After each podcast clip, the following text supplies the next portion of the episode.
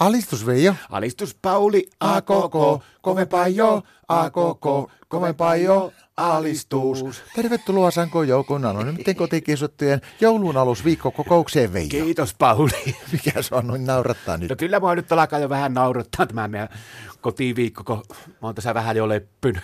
No, mitä teillä on No tapahtunut? meillä oli meininki taas kotona niin eduskunnassa. Mitä sä tuolla tarkoittaa? Oletteko te tehnyt niinku jotakin vaikeita päätöksiä vai oletteko te jäänyt niinku kahden kuukauden joululomalle vai? Ei, ei, kun Martta teki hakkaraiset.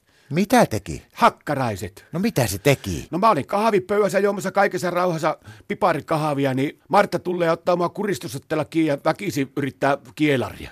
Mutta miten sä Veijo uskallat juo keskellä yötä niin kahvia, kun sulla menee uni, yöunet siitä? Mitä niin keskellä yötä? No siis kun Martta tuli yöllä pikkujoulusta ja sä olit juomassa silloin kahvia. Ei, eikä kato, kun se tuli aamulla pikkuilusta. Mä olin aamukahvilla. Ja Martta tuu koskaan yöllä pikkuilusta. Se aina perinteisesti tulee vasta aamulla. Ja semmoisen ryminän kanssa kyllä mua hirvitti.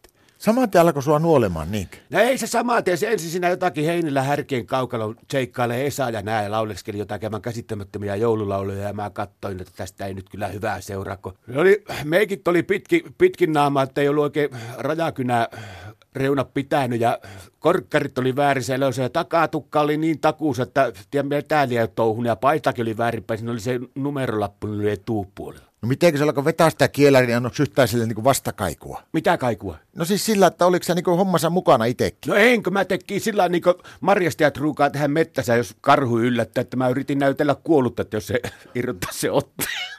No mitä sitten seurasi sitten? No oli sillä lökiä sen verran siinä hengityksessä, että mullakin meni päähän, niin mä aloin itsekin käyttäytyä niin kuin joku eduskunta-avusta. Miten sä aloit käyttää? Mulla tuli oksennus.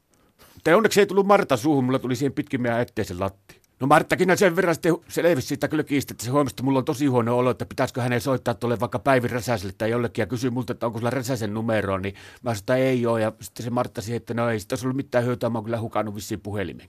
No annoiko sä Martalle sitten jotakin seuraamuksia? No totta kai tuommoiseen temppujen jälkeen niin ilman seuraamuksia kukkaa selviä. Mä annoin sille ankaran varoituksen. Oikeesti uskasitko sä antaa? En mä heti, kato, kun mä otin vähän aikaa se sammua pätkähti sitten sinne sänkyyn ja ootin, että se on syvässä unessa, niin mä melko kovalla äänellä sanoin sille, että Martta ankara varoitusta, koitahan käyttäytyä.